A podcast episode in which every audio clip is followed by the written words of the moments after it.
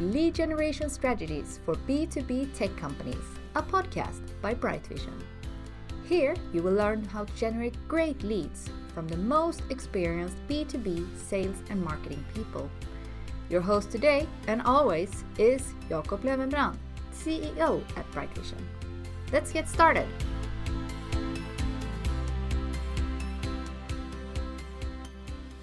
Hello and welcome to the B2B Lead Gen podcast for tech companies.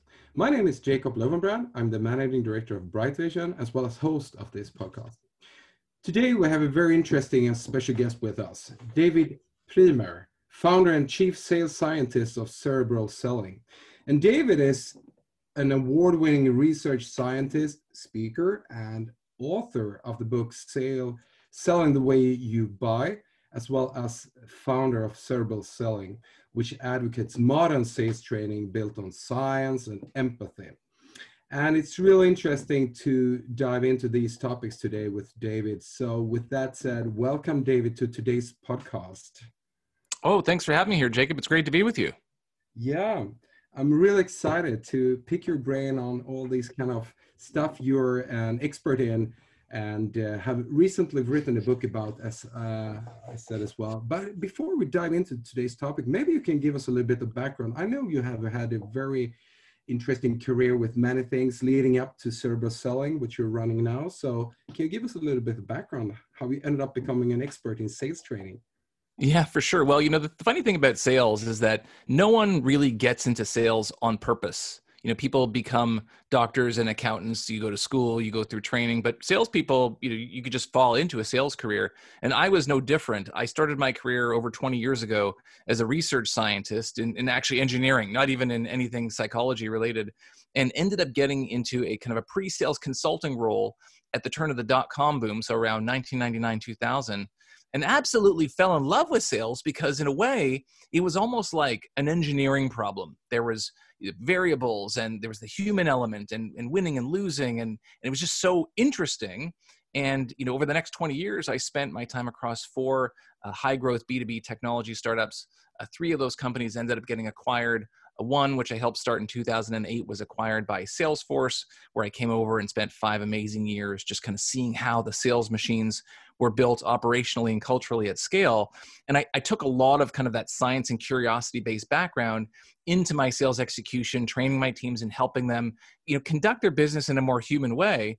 Because, and this is the, the underpinning of my practice today, which is you know i realize people love to buy things. We all love to buy things as consumers or even in b2b but most of us don't like talking to salespeople. And so really trying to pick that apart and trying to figure out how we can be the kind of salespeople that our customers love to talk to we're effective we're human and the way to do that is by executing with tactics that are rooted in science and empathy. So that's what i do today in my practice. That's the journey. Oh that's so interesting. And uh of course, very uh, interesting to hear how that helped you to, you know, not only sell your startup to Salesforce, uh, which is very few companies that have uh, uh, achieved.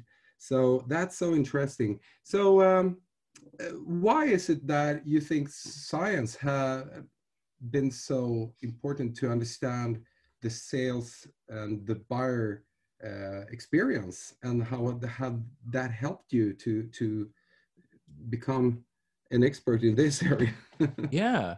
Well, for sure. So there's a couple things. I mean, number one, the way sales has evolved as a profession over the years is really, you know, by word of mouth, by passing tactics down from from you know from from teacher to student. And you know, when you think about as a consumer, the salespeople who you hate talking to the most, oftentimes, when people think about like what's when you think about the worst salesperson you can imagine, you think about and I don't, I don't want to prime you. What, what's if you think about the worst salesperson you can imagine? What, what do you picture in your head? Probably a uh, used car salesperson, you know, lying to you, saying things are better than they are, and giving you one special deal on it. You know, somebody you can't trust, probably. That's right. Well, like I'm glad to hear you say that because when I ask that question, I would say 99% of the time people say used car salesman.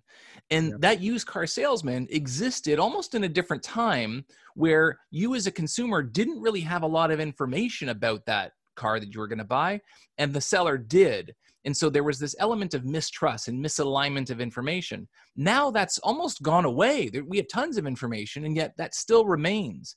Mm. And so, as a, as a profession, we learn what we do just based on, again, how we were taught. But how we were taught is, is rooted in nothing more than history, tradition, there's oftentimes no rigor associated with it you know and and it doesn't necessarily align with the psychology of how people buy and in fact and i talk about this in my book a lot of the tactics that we actually teach salespeople today have been shown to be counterproductive in terms of generating sales. So that, that's the first thing. Selling with science means taking a good look at what you're doing and making sure that those tactics are effective. But in all fairness to the used car salesman of you know many years ago, mm. a lot of the things that we're actually learning about buyer psychology, sales psychology, even kind of biochemistry of the brain is only been in the last 5, 10, 15 years mm-hmm. right? So we mm-hmm. didn't know these things before. So now that we know them, we should be kind of casting off some of the old things that we were taught and, and embracing some of the new ways of selling that align with how people buy. Ah, that's so interesting. But how do you do when you research this? Do you compare buyer behaviors or have you metrics of some kind or how, how do you conduct your research in this area? Yeah, well, a lot of it just has to do, you know, with uh, how people make purchasing decisions because that's the whole idea is that as human beings we make purchasing decisions. And i say and i say purchasing decisions almost in air quotes you know in terms of the technology we buy the clothes we wear the cars we drive the vacations we go on the people that we choose to have relationships with you know insurance. All of these things are rooted in a fundamental buyer psychology. And the idea is that if we can understand how people make these purchasing decisions and those pathways and mechanisms, then as sellers, we can align our sales motion to that. So we can sell to people the way people typically like to buy. And I'm not talking about a buyer journey. Oh, I do research online and then I Google you. And I'm not talking about that. I'm talking about a very fundamental as human beings, how we make these purchasing decisions. And unfortunately, as buyers, those pathways and mechanisms are not often transparent to us. We make decisions all the time and we don't even realize why. And so the science helps us understand those pathways. And once you understand them, you can sell to people along those pathways. Ah, that's so interesting. Let's talk about your latest book, Sell the Way You Buy, uh, which uh, uh, have uh, got really good response as I have uh, understood it from all the comments and all the great thought leaders uh, recommend it uh, on your website and it's really interesting book. Could you in a few sentences there just describe what's the main point of that book and uh, and you know start summarizing that a little bit for us?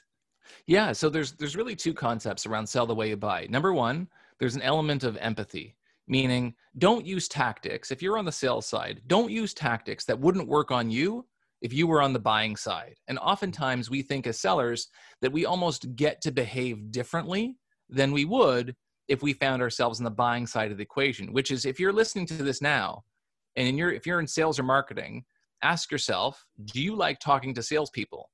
And if the answer is no, then that means that to some extent you don't like talking to people that do what you do. And mm. so having empathy for the tactics, and this is actually kind of, you know, came to me at Salesforce, and I love my time at Salesforce. It is an amazing sales culture, especially, you know, month end, quarter end, big revenue push. And I was going out to my teams and I was, you know, I was advocating for all of these sales tactics that were not unethical, they were not categorically ineffective. But then I would go back to my desk and other sales teams would try to sell me things because I was a vice president at Salesforce. People want to sell me things, and none of those things were working on me. So I said, you know, number one is this piece of empathy. Is like don't use tactics that wouldn't work on you, but then sell the way you buy is also, like I said, about those pathways and mechanisms by which we make purchasing decisions. Things like feelings, value, emotions. Um, you know, all of those things come into play. And so we actually in the book go very deep into how people actually make these purchasing decisions. And some of these things are, are actually quite surprising to people. They don't fully appreciate, uh, you know, how how nuanced the, the buyer decision making process is. But that, those are the two things. It's it's empathy. Don't use tactics that wouldn't work on you. Then really getting into the mindset of how people buy. But then the, the whole second half of the book is because you know in my practice i primarily train you know sales and marketing teams in these tactics the second half of the book is very rich in messaging discovery and objection handling tactics that make use of these science and empathy based pathways.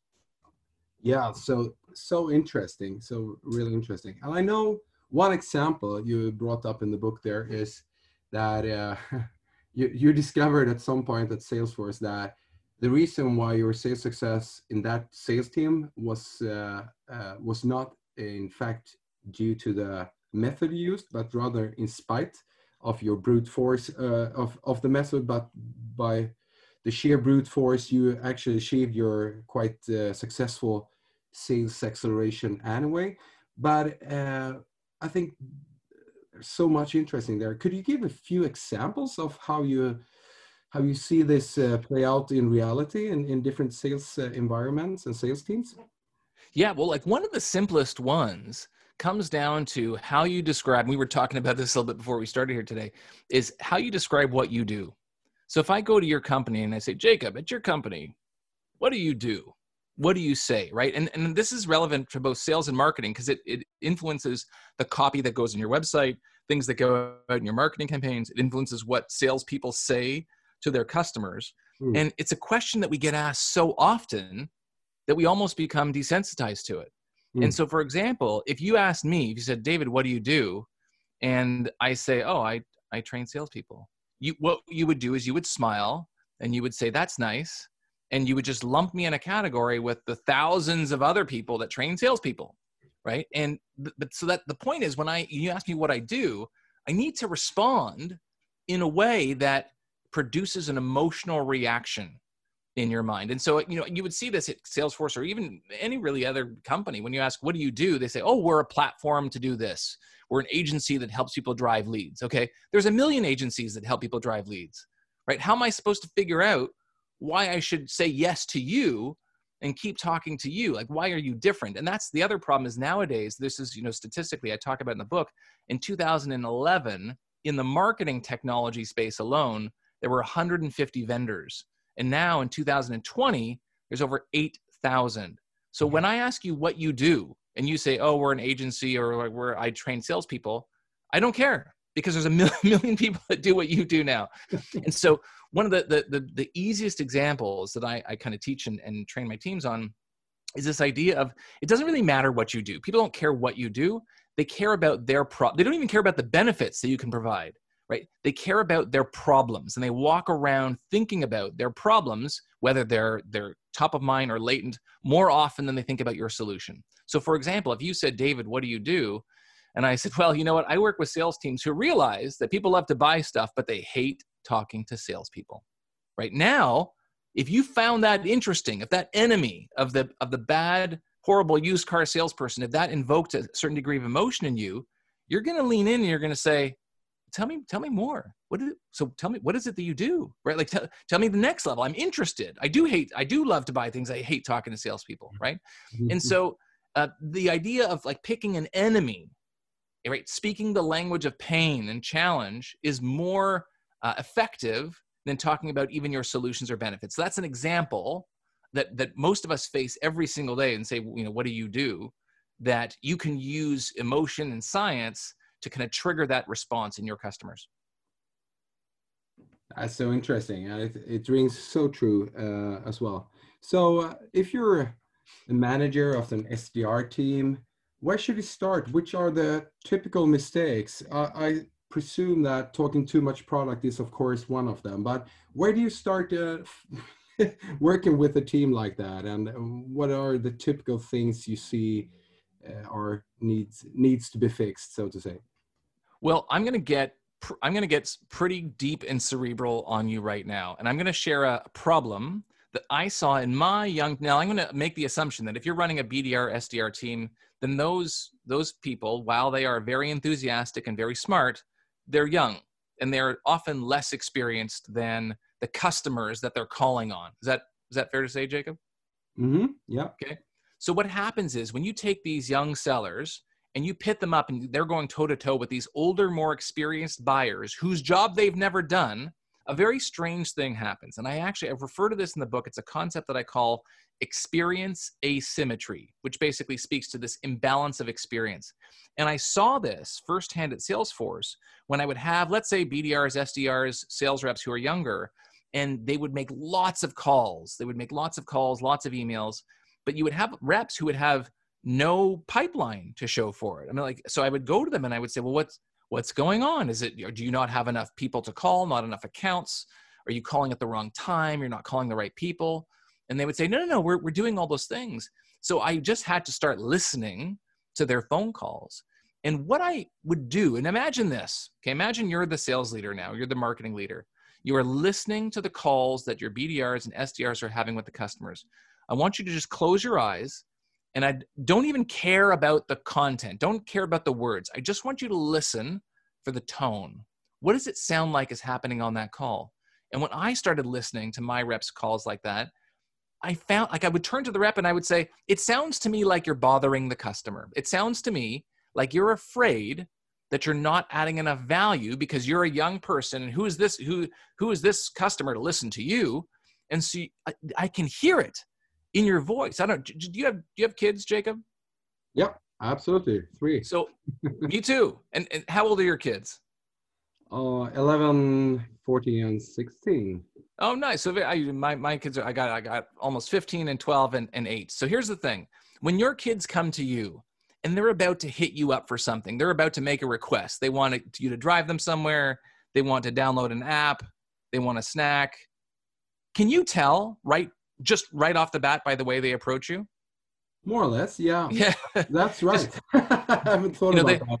They're like, "Dad," and then you get immediately defensive, and you say, "Well, the answer is no." You know, they, what's your question, right? We can tell human beings especially parents and kids, we can tell when we're about to get pitched. Like we can feel it, right? And so when I listen to these phone calls from these BDRs, SDRs, and sales reps who are younger, I can feel it. I can feel that they are not confident in what they're saying. And that lack of confidence and lack of conviction is going to translate into that call with the customer and it's going to be very off-putting for that customer and they're going to say no right because they don't they don't have that feeling and so the first thing that I often work with with with SDRs and BDRs is trying to figure out, regardless of how do you how what you say, and what you say is very important.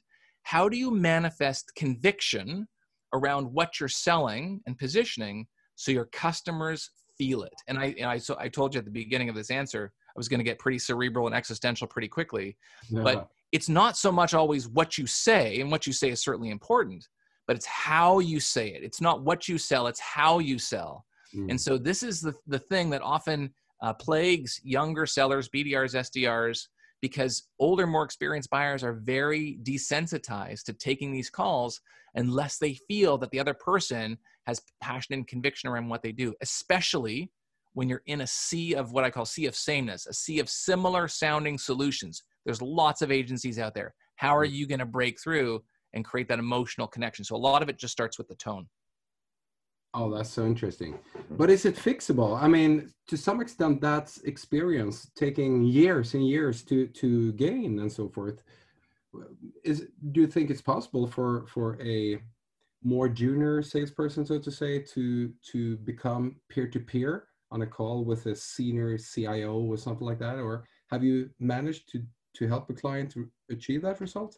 Absolutely. I know it's possible. And and the, the trick to doing it mm. there is kind of a couple fold. You need to arm your reps with things that they can say that they feel really passionate about. So for example, if you took let's say a young BDR SDR and you said like what forget forget our agency and what we do. What's one thing that you're really passionate about, right? You might say hockey or you might say a specific kind of music or uh, you know an activity or a team or a, a, a cause and I would say, okay, I want you to talk about that thing for 10 seconds. Tell me why you're so passionate about that thing.